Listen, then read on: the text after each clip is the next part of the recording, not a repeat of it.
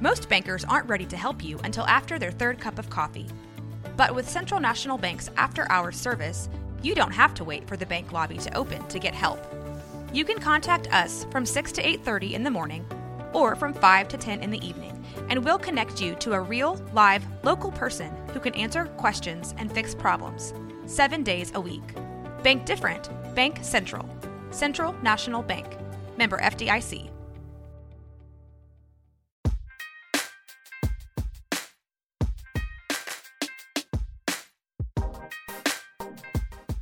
Well, hey, my name is Micah Burgess. I'm a birth doula in Waco, Texas, and you're listening to Game Day Births Not Balls. I um, have been enjoying talking about my own personal birth experiences. And I've already covered birth one, two, and three with Gabrielle, Jacob, and Anna Joy. Today I'm going to be talking about my Isaac. That's not his name. His name is not my Isaac. His name is Isaac. And he's our fourth. And I'm going to set the stage right away um, for his birth experience because so we have three kids, right? And now we're kind of talking about a fourth. And for some reason, we're like, hey, I think we want to have a spring baby. I was like, okay, yeah, that sounds great. Let's have a spring baby. I mean, like, you know, like we could control it, but we thought we might be able to. Anyway, well, I got mono. I was sick for a few months um, with three children. Like, everybody caught that mono with three kids. Mm, no, don't like it. That was tough. So we were like, okay, let's just hold off um, on the whole, you know, have a spring baby and trying to get pregnant and all of that since I have mono. Well, little did we know while we were having that conversation, I was already pregnant. Like to this day, we're thinking back because I had been sick. We're like, how did you get pregnant? we were hardly together at all because I was sick. Anyway, so we are having that conversation about waiting and I'm already pregnant with Isaac. So I always find that kind of amusing. And I mean, everybody has their experiences about, you know, their child uh, birth uh, preparation or how they're planning and, you know, all that good stuff. And sometimes you can plan and, you know, sometimes you can't. Uh, I think I said on another podcast episode where my husband was joining me, uh, it's called uh, that episode is called It's Personal and we're talking about our birth experiences and and I actually said on the podcast that my husband and I don't get pregnant in the traditional way. He basically says, "Hey, do you want to have another baby?" and I'm pregnant. That that's how it works. That's why I have six children and that's probably how I got pregnant with Isaac. So, moving on, uh, pregnancy was hard um, because I had mono and I was really really tired and really sick. And also, um, with my boys, I whatever those hormones are that shift in my body when I'm pregnant with a boy, they are not kind to me at all. In fact, my midwife said to me in my pregnancy with Isaac, she was like, you know, it's almost like you are experiencing the postpartum hormones, like postpartum depression while you're pregnant. And she was a little bit concerned about me because I was just struggling. Everything seemed to be hard. I was tired. I was super emotional. So I am, you know, I already told y'all I am not a good pregnant person. I don't like to be pregnant, but when I'm pregnant with boys, oh my gosh, it is torture. It's so difficult. And again, I know it's the hormone thing, and I'm just not myself at all. I'm just not myself. In fact, as soon as I give birth, my sister Maranatha's like, oh, there she is. Like she's back. She returned, like literally as soon as I give birth. So there's something about the pregnancy with the boy thing for me. I don't know if there's anything scientific to it, but I do know it was super emotional and very challenging with them. And the same thing was true with Isaac. So, like I said, I have three kids. I've had mono. I'm, you know, blues, postpartum blues while in pregnancy, which is not fun. Um, and that's what I remember about that. Um, gonna have a home birth with the midwife, Tony, that delivered um, Anna Joy. And I'm a veteran, y'all, at this point. Um, I kind of know, I know what I'm doing. I mean, I've had several successful births. Uh, labor has gone well for me. I know how to breathe through it. And, you know, I'm just doing my day. We're approaching game day. I am having contractions. They're they're strong, but I'm totally fine. And so I'm communicating to one of my really good friends and just letting her know I was like, I mean, I guess I'm in labor because they're so consistent. And I know what contractions feel like, but they're just not, I, I'm okay. I feel like I'm okay. So she came over to the house and, you know, we were talking and, and I was in the restroom at one point and I mean, the contraction came up and I took a really deep breath and I held my finger up and I was breathing in deeply and breathing out slowly. And she could just see the focus and the intensity on me. And she was like, Oh, we're calling Tony. Like she made the decision for me. We're calling her right now. And so we called her. She's on her way, and baby is coming. Like coming. I am about to start pushing. And she lives about 45 minutes away. And so she's on the phone with my husband, Michael, and he's asking he's peppering her with questions. Okay what happens when you know this when baby's head starts crowning and what should i do when uh, he's a biology major so he was not afraid but he just wanted the lowdown. He wanted to do it well. He wanted to do it right. He caught one of our other ones. And so he's like trying to find out how are we how do i do this you know? So he's literally on the phone with her. I'm sitting on the birthing stool remember that's my favorite place to get birth um and baby is coming down and i am not doing very much. I'm not really pushing. I'm just very focused, very relaxed, and I'm breathing.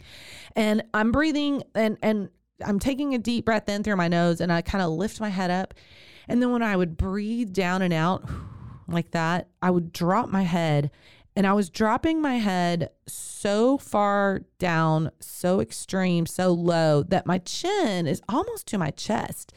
So my friend, that same friend who was, you know, with me, sitting behind me on the birthing stool. She's not on the birthing stool. I'm on the birthing stool. She's just sitting behind me. Anyway, she starts lifting my chin up because she's concerned I'm like gonna block oxygen because my neck is like folded in half. So I remember that part um, pretty distinctly. I also remember that Gabrielle was there at this birth. I think she was, I'm gonna say nine. I don't know if she was nine or not. I think she was nine. Uh, my sister Maranatha was kind of in charge of her, making sure she was okay and that, you know, the whole experience was, you know, positive for her. And hey, leave the room if it's not. Um, so uh, she was there.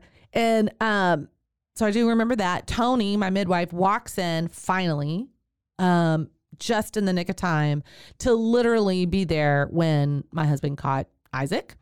Uh, so again, the the pregnancy was really hard. Um, and and you know, I pointed this out I think in a couple of the other episodes where I'm talking about my birth experiences. Can I just say that more than likely there'll be something in this whole experience start to finish, whether it is your pregnancy, whether it is um, your early labor experience was super long or you know actual labor and how difficult that was. Maybe it was delivery and pushing. Maybe it was your recovery. Postpartum blues. Maybe it was your breastfeeding journey or baby's not doing well or you're there's something going on in your family.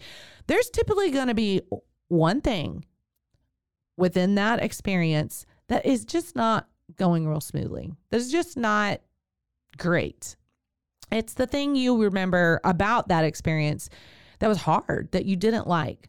Why am I pointing that out?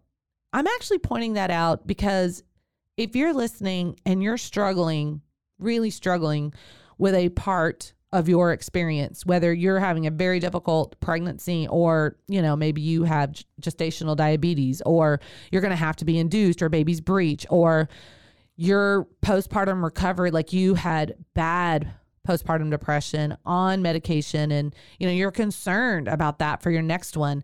Um, you know whatever it is or you hated breastfeeding can i just say when you look at other people and you're like why was breastfeeding so easy for them? How come micah had such great labor experiences? If you'll recall i named at least one thing sometimes more but at least one thing in every birth experience of mine from start to finish that was hard that I struggled with that was not easy. And now, a word from our sponsors.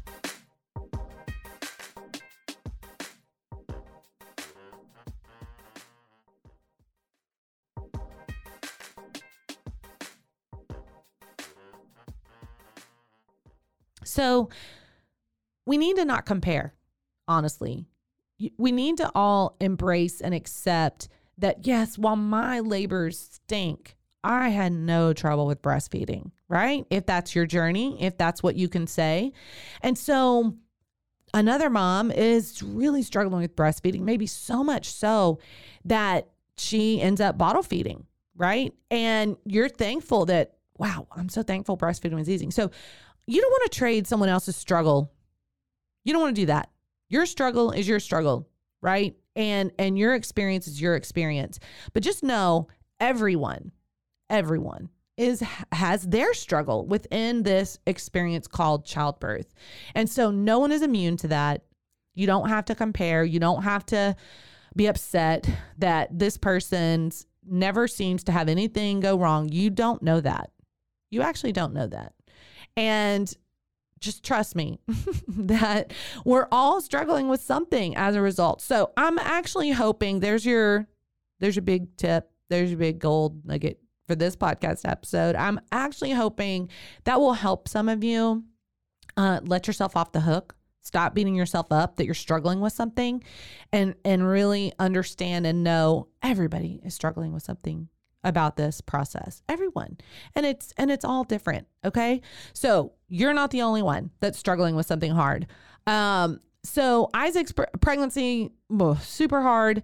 Uh the labor and delivery part pretty quick, pretty easy. Again, I'm a I'm a veteran at this, y'all. Um and so I just know what to expect and I know what to do. But I will tell you with Isaac, the other thing that was very challenging about his experience is, you know, as soon as he was born, the midwife noticed like a, a simian crease, which is like on the palm of your hand, which can indicate Down syndrome. Um, and so we had to take him in rather quickly uh, to get seen and to kind of find out what was going on. And then they said, oh, actually, we think he has hip dysplasia. That brought us back into the doctor, and he was like, actually, he's losing weight. And I was like, no, he's not came back for a weigh in, and sure enough, he was. Um, Isaac really, really struggled. Um, he had some significant medical issues, um, was hospitalized, had a couple surgeries.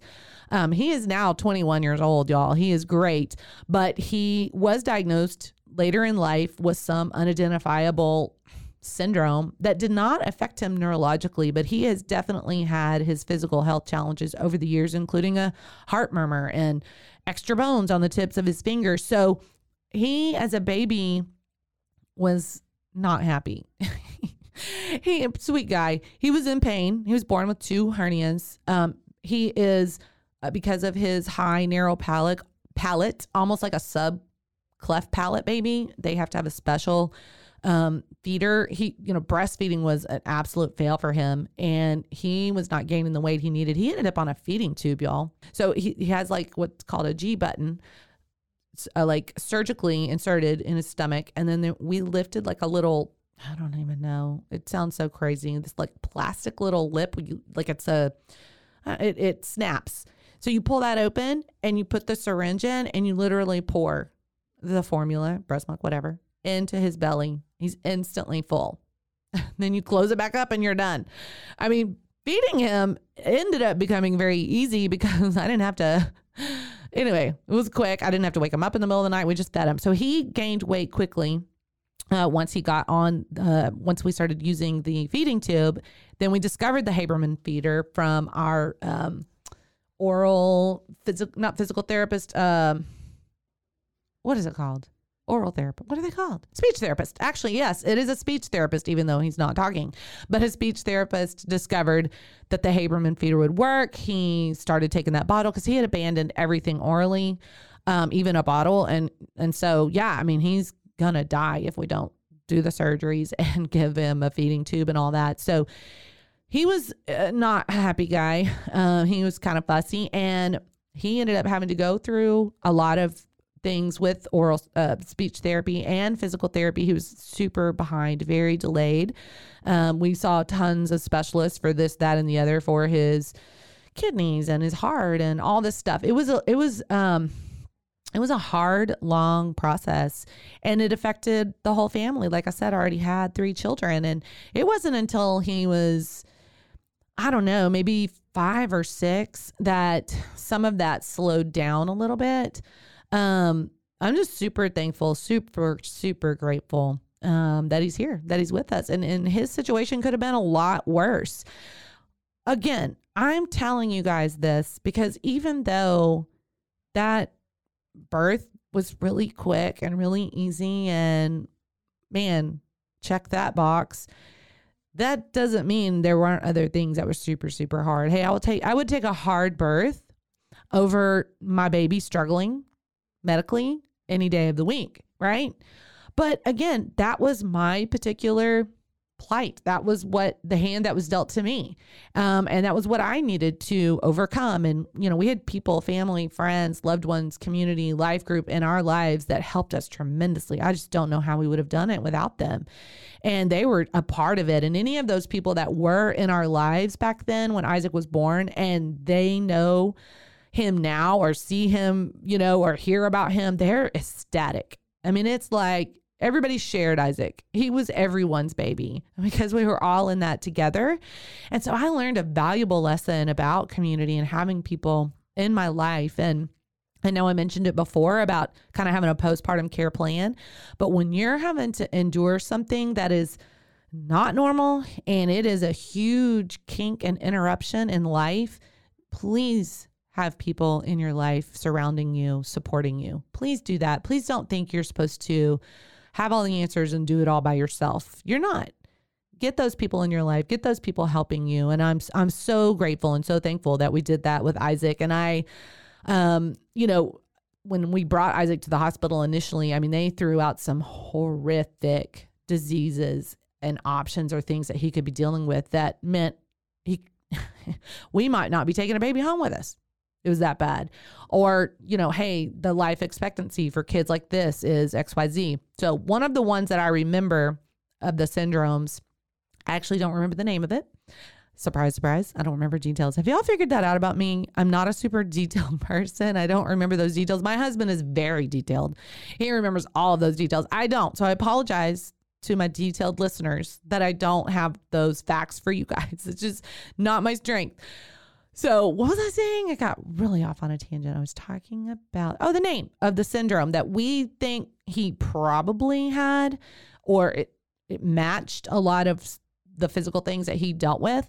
The life expectancy, there had not been a case of anyone living past the age of 20.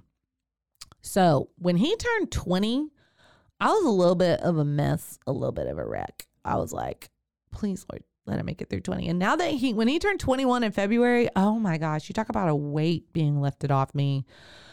Oh, so happy, so thrilled. And so, you know, there's not very many people in my life now that would know that, that would have any idea that that was something that I was dealing with or thinking about or struggling with or had to carry in my life. And so I'm very blessed by his life, even though his journey as a baby for the first three to five years was really hard, really challenging. He brings me a lot of joy. I'm super connected to him because I wasn't sure if I was going to get to keep him. Wasn't sure if I was going to get to hold on to him. So you guys just got the very vulnerable part of Isaac's story. But again, the reason I'm doing this podcast is because I I want to cover many many different angles about this.